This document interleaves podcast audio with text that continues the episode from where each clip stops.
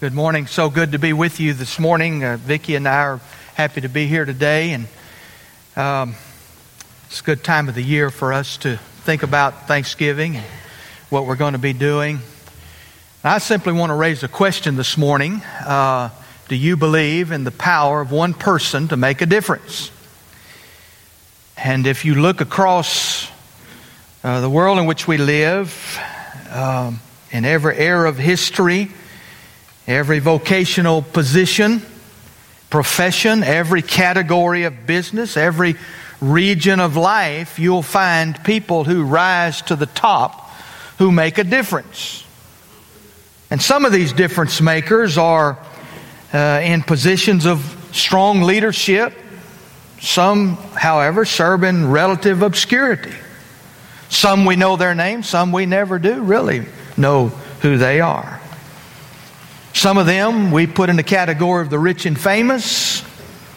They're well known, but they're scores of people who rise to make a difference, who live in the realm of the unknown.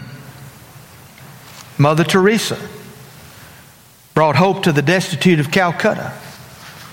Martin Luther King brought focus to civil rights. Jonathan Edwards brought a great awakening to New England. George Washington brought freedom to America. Abraham Lincoln brought emancipation to the slaves. And let's not forget those scattered through the pages of Scripture. Abraham fathered a nation. Moses delivered a people in captivity. David killed a giant. Elijah stood against false religion. Esther saved a nation. Nehemiah rebuilt a wall. Jesus made eternal life possible. Paul evangelized the world. John saw the revelation. But for our time here this morning, I want us to draw our attention to the case study of Noah, one of the oldest patriarchs in the Bible, but one I believe all of us here this morning can identify with. We find his record in Genesis chapter 6. If you have a copy of God's Word, we'll begin reading in verse 5 of Genesis chapter 6. The first few verses will be on the screen. And if you would keep your Bible open, because we'll return and, and look at some other scripture out of the uh, chapters there that introduce us to the life of one who made a difference. Genesis chapter 6, verse 5, the Bible says that when the Lord saw that man's wickedness was widespread on the earth, and that every scheme in the mind thought, in his mind thought of was nothing but evil all the time, the Lord regretted that he had made man on the earth, and he was grieved in his heart. Then the Lord said, I will wipe off the face of the earth man whom I created together with the animals, creatures that crawl, and birds of the sky, for I regret that I made them. Noah, however, found favor in the eyes of the Lord. These are the family records of Noah. Noah was a righteous man, blameless among his contemporaries. Noah walked with God. Now we'll pause there for a minute, come back to the text in a moment. A long time ago, I memorized a poem that has challenged me as much as anything else I've ever read. I'm only one, but I am one. I cannot do everything, but I can do something. Just because I cannot do everything, I will not fail to do the something I can do.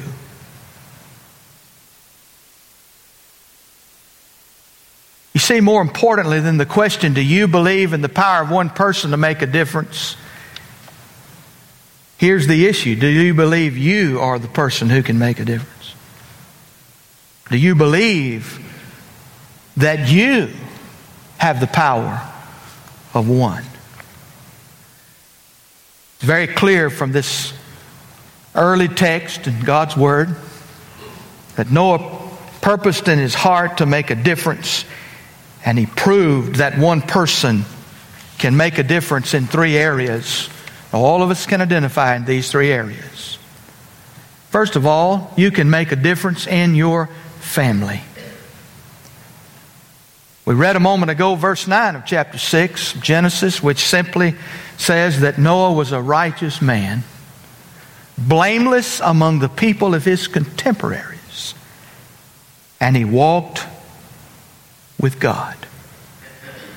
That one statement defined what Noah did next.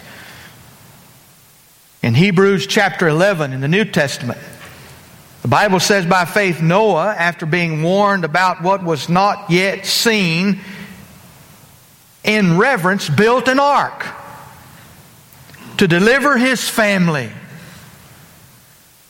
By this he condemned the world and became an heir of the righteousness that comes by faith.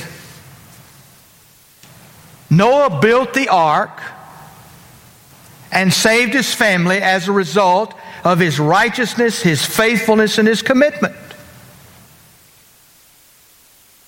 What is God able to accomplish through one man who determines to be righteous, faithful, and committed? My father is the youngest of six children. When my dad was age two, his father, my grandfather, abandoned their family, divorced his wife, my grandmother, to marry another person. Now, that was 82 years ago because we'll celebrate Dad's 84th birthday Thanksgiving Day. Unheard of in that generation, more common today for a, a man to forsake his vows and abandon his family. But not so back then. There were six years difference between my father and his next oldest brother. So when his next oldest brother left to join the Navy, my dad became the man of the house at age 12. Because my grandmother, his mother, never remarried. She only had a third grade education, so she could not find uh, meaningful work. And so, from the time my dad was age 12, he was the breadwinner of the family.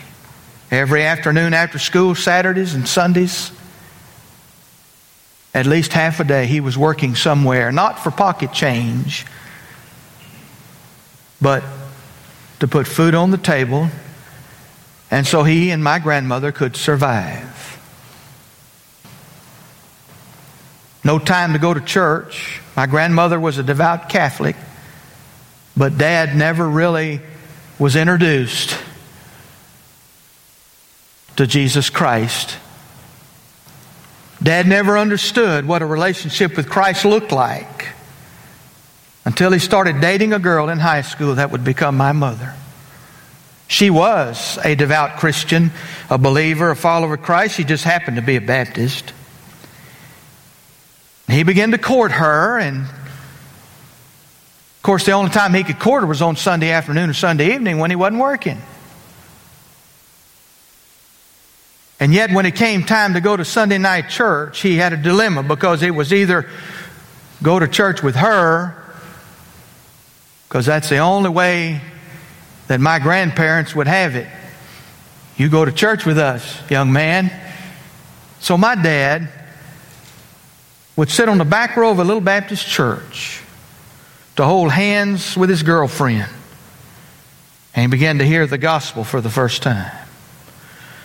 So that when he graduated from high school and joined the Air Force, he began to go to chapel in the Air Force, and an Air Force chaplain led him to a faith relationship with the Lord Jesus Christ. My dad became born again, converted my mother graduated from high school a year or two later, joined him. They got married and, and they became a Christian family, a Christian couple. They came home from the Air Force, and I was born two years later. My dad didn't tell me what I'm about to tell you until I was 21 years old. But he told me about how when They brought me home from the hospital. I was a miracle child because I nearly died at birth. That's a whole nother story. He said he held me in his arms. And he said, For the first time in my life, I didn't know what to do with what I held in my hands. Because I had not had a father, I grew up without a father, I didn't know how to be a father. I suddenly realized if I'm going to be a father to this boy, God, you're going to have to help me. He said, But right there that day, I made some vows, I made some promises to God. He said, I vowed that not only would my son grow up knowing what a real devout, godly man looked like, but I would stay devoted to my family. My parents were married for 56 years. He said, Not only that, but I determined that I was not uh, that my children were going to grow up to know God and to know what it meant to be a Christian family and worship together and go to church together. And so they did. I never knew in a time in my life when I was not involved in church in some way. Small church, 35 to 40 on a good Sunday. My dad's one of the deacons. I went to, I've been in church all my life, ladies and gentlemen. And I owe it to my parents. Certainly, I owe it to the Lord, but in due respect to my parents, but in special respect to my father, that I am in vocational ministry today. Because not only did I have a Christian father, but I had a father who kept his promises, kept his promises to his family, made a difference in my life made a difference in my sister's life. We both became believers, Christians, followers of Christ. I've been in vocational ministry now about 40 years. My sister married a minister. Together, our five children, his grandchildren, are all adults, believers, followers of Jesus Christ today. My six grandchildren, his six great grandchildren, I've had the privilege of baptizing two of them. What started with one man who decided he was going to make a difference in his family has now moved into the fourth generation. So, what about you? What kind of difference are you making in your family? How much of a difference does one man make to a lifetime around him? One husband to a wife, one father to a family. How much of a difference are you making in your family? You see, here's the deal. And some of us in here are getting closer than we've ever been to this day. One day our family is going to gather around our casket at our funeral. What do you want them to be talking about? I've probably done several, I know I've done several hundred funerals. I used to count and used to know how many I'd done. I lost count some time back because I'd done so many as being a pastor and so forth. I used to stand off to the side as families were together one last time around the casket, say goodbye to their loved one, and I'd sort of eavesdrop on the conversation around the casket. You know what I do. One day you're going to be there, and your family's going to gather around you. How do you want them to talk about the difference you've made in your family? One man, one woman, one couple, can make a difference in the family. There's another area where you can make a difference, and that is for future generations. Noah's obedience to what God told him to do preserved life for future generations. Let's remind ourselves of how it it unfolds in the scripture. We left off there reading in Genesis chapter 6. Let's begin at verse 11. If you have a copy of God's word, now the Lord, now the earth was corrupt in God's sight, and the earth was filled with violence. God saw how corrupt the earth was, for all flesh had corrupted its way on the earth. And then God said to Noah, I have decided to put an end to all flesh. For the earth is filled with violence because of them. Therefore, I am going to destroy them along with the earth. Make yourself an ark of gopher wood, make rooms in the ark and cover it with pitch inside and outside. This is how you are to make it.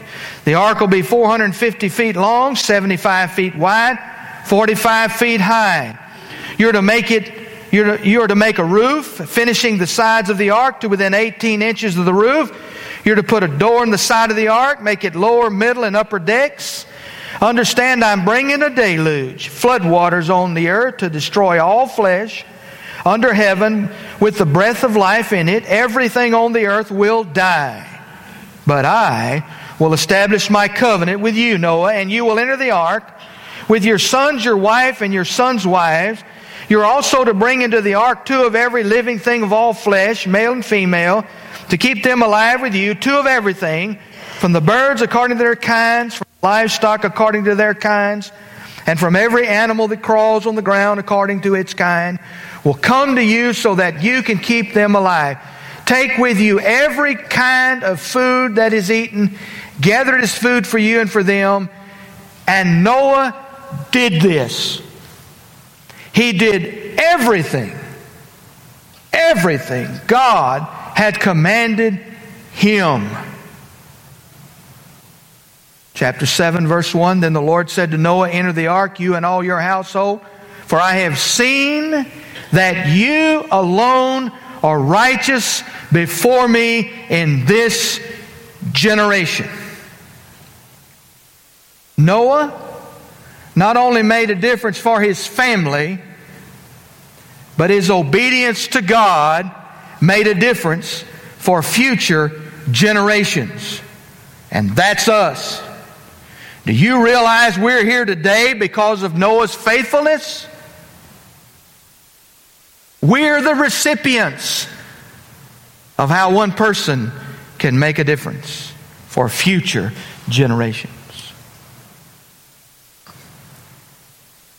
As I study leadership, one of the areas I teach at New Orleans Baptist Theological Seminary is leadership. I've sort of concluded as I try to study the lives of leaders and what leadership looks like, especially in church life, especially in denominational life, I've, I've concluded that there are two words that define difference makers. The first is the word focus. How do you keep going when something is taking so long? It's amazing when you think that Noah and his ark building project lasted 100 years. I'm convinced if God would have told him in the beginning it would take that long to, buy, to build the ark, he never would have gotten started. So, how is it that you keep doing something for 365 days for a hundred years. That's 36,500 days. You got to focus. You got to realize what you're doing is something you're committed to. You've got to realize, like Noah, that you are doing something that'll make a difference not just for your family, but for future generations, because the instructions God gave him here was to save and salvage a remnant, not only of human beings, but of everything God created on the earth for future generations. You got to focus. And you got to focus on those things that will make a difference. Most of us are so busy doing so many things, we fail to focus on the few things that might make a difference.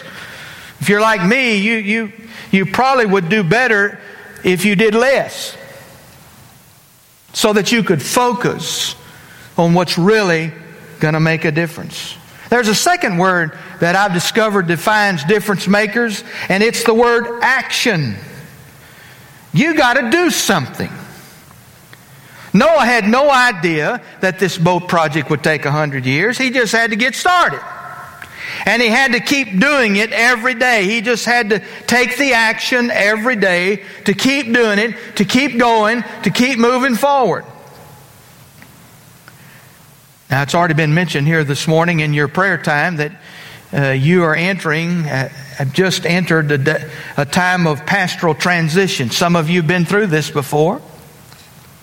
Some of you, it may be your first time to go through something like this, but I know from experience, having been interim in uh, 12 different churches thereabouts, uh, kind of lose count of those too.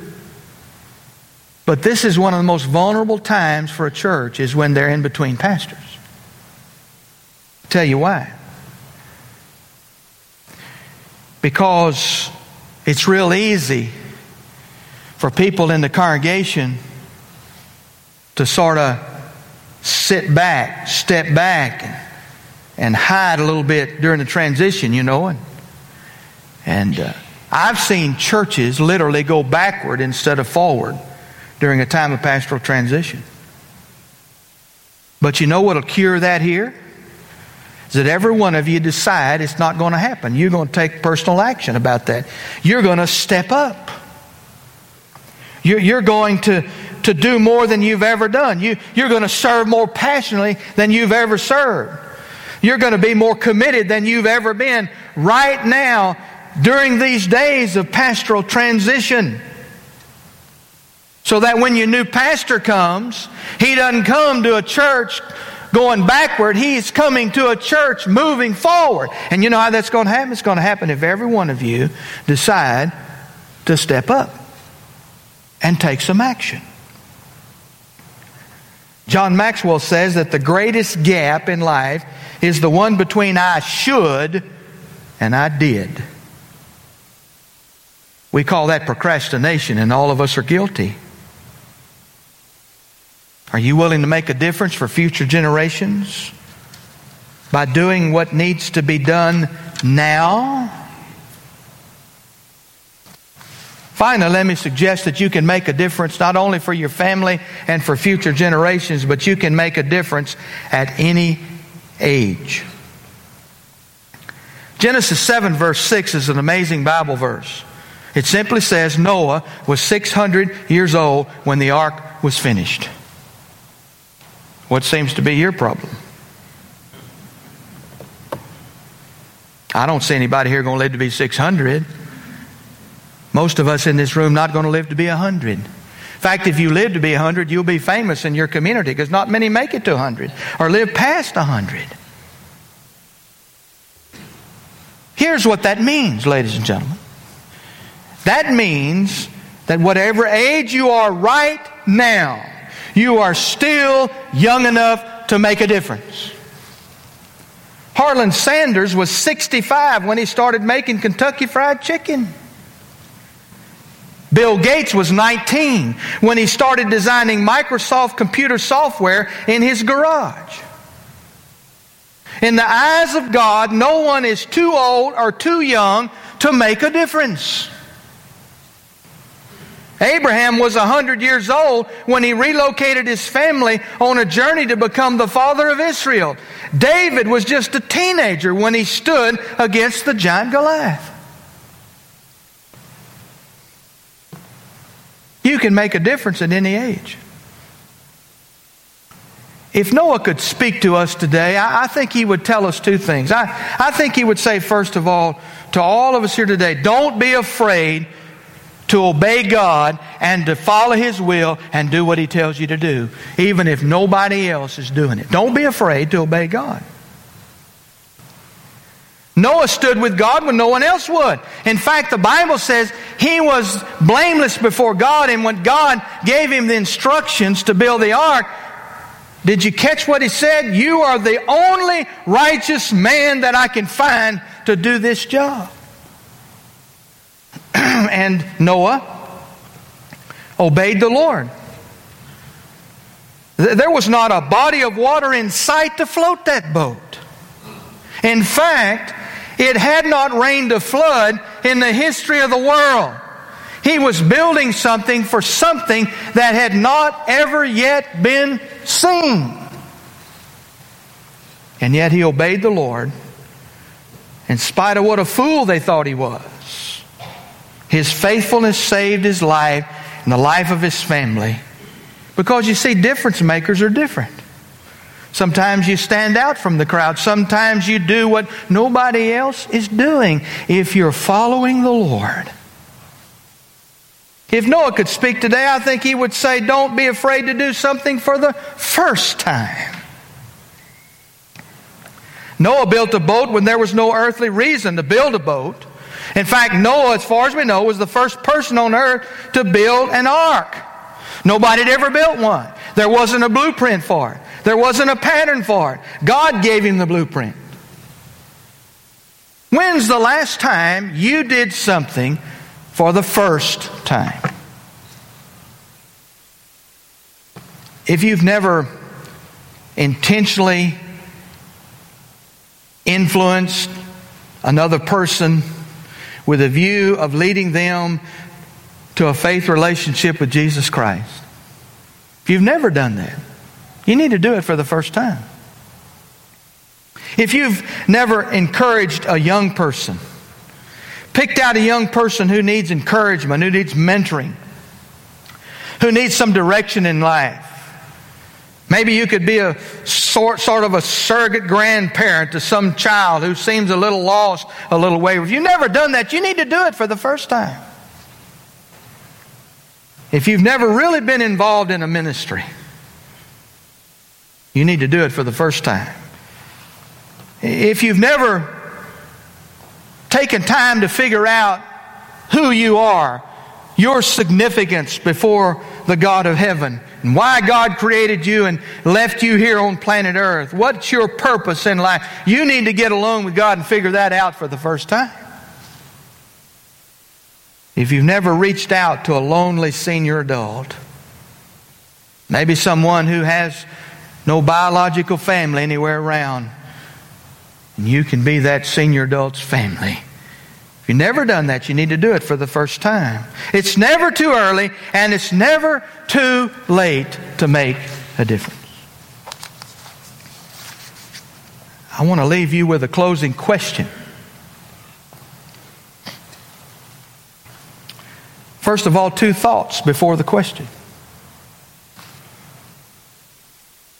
Thought number one every time you see a rainbow, remember that one person can make a difference. That's what the rainbow's to remind you of.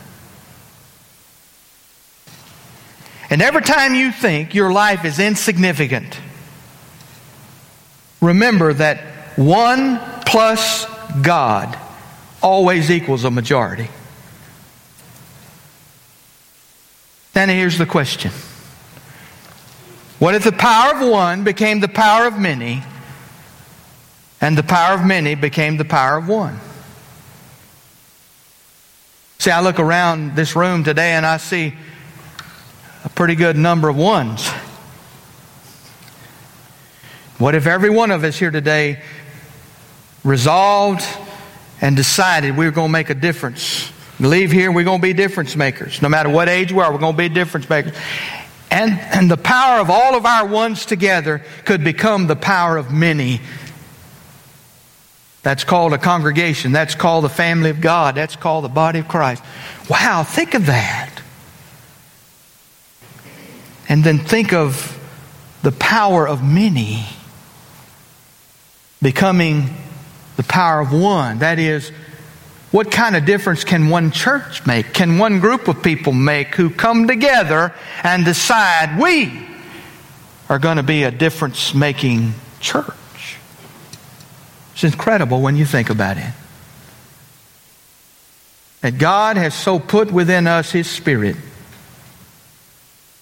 that within each one of us is the power of one. Would you bow with me for a moment of prayer? In fact, as you bow your heads, would you just quietly stand to your feet? We're going to pray in just a moment. We're going to ask the Lord to speak to us a moment. Surely God has been speaking to you. Every time God's Word is opened and God's truth is proclaimed, it's God speaking to all of us here. Now, has God spoken to you this morning? In just a moment, we're going to pray and we're going to sing a song of response. And you may want to just come and stand or kneel here and, and just pray and, and ask the Lord to give you the, the strength, the, the wisdom to be the power of one. Perhaps you have a decision, though, a public decision you're ready to make. Maybe you want one of us to pray with you about rededicating your life or becoming a part of this church. Maybe there's a person here today that's never come to faith in Christ. We just want to have this time of response to allow you to respond to how God's speaking to you. And so, Almighty God, Heavenly Father, we're not here today by accident. We're here today by your providence. And this word from you has been engraved in our hearts, engraved in our minds, and now we must leave here and do something with what we've heard. So thank you for drawing those who need to respond. May their response be to your good and your glory. In Jesus' name we pray. Amen. We're going to sing now. Turn your eyes upon Jesus. And as we sing, you come if you need to come.